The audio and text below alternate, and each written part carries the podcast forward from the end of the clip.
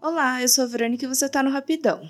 Acabamos de entrar na primavera, mas com um tempo completamente aleatório que estamos tendo por esses dias, a nossa saúde fica cada vez mais vulnerável a todas essas mudanças, sem contar a poluição do ambiente. Tem um clima específico que está começando que causa muito desconforto e pode até agravar doenças respiratórias, que é o tempo seco. Hoje eu vou falar um pouquinho sobre um aparelho que tem feito muita diferença aqui em casa e garantido uma noite de sono mais saudável, que é o umidificador de ar. Eu vou ser sincera, até eu ter por aqui por perto, não tinha ideia da diferença e o poder de alívio que ele causa instantaneamente, melhorando muito a nossa qualidade de vida. Todos sabemos que se manter hidratado é importante para o nosso corpo funcionar bem. Isso também inclui a qualidade do ar que estamos tendo contato. O umidificador tem o poder de incorporar no ambiente moléculas de água, que são responsáveis de aumentar a sua umidade. Mas tem alguns detalhes e dicas que eu vou trazer aqui que não podem ser ignoradas.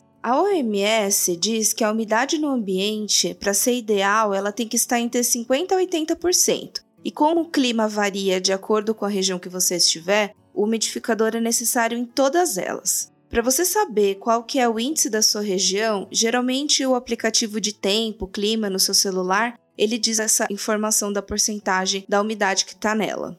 Não tem como eu falar aqui para vocês qual que é o melhor modelo, porque vai depender muito da sua necessidade. Vale se atentar a alguns detalhes, como a duração em horas que ele consegue ficar ligado, se quando acabar a água do reservatório ele vai desligar automaticamente, assim ele consegue evitar o superaquecimento do aparelho, e o alcance que ele tem de acordo com o ambiente que você vai utilizar ele. São alguns detalhes que fazem a diferença na hora da escolha. Existe uma função super bacana de alguns modelos que é a ionizadora. Ela ajuda a prevenir a proliferação de fungos e bactérias no ambiente. Outro detalhe são os 3 tipos de umidificador que tem no mercado. A opção mais acessível e de fácil utilização é o ultrassônico, que por meio de um processo vibratório, as moléculas de água são quebradas e assim eles conseguem incorporar a umidade muito mais fácil no ambiente. Fica atento também se o modelo da sua escolha separa o reservatório de água do aparelho, assim fica mais fácil na hora da limpeza. Lembrando que é necessário fazer essa limpeza regularmente para garantir o melhor funcionamento do aparelho. Agora eu vou dar algumas dicas e cuidados importantes na hora de você utilizar o umidificador.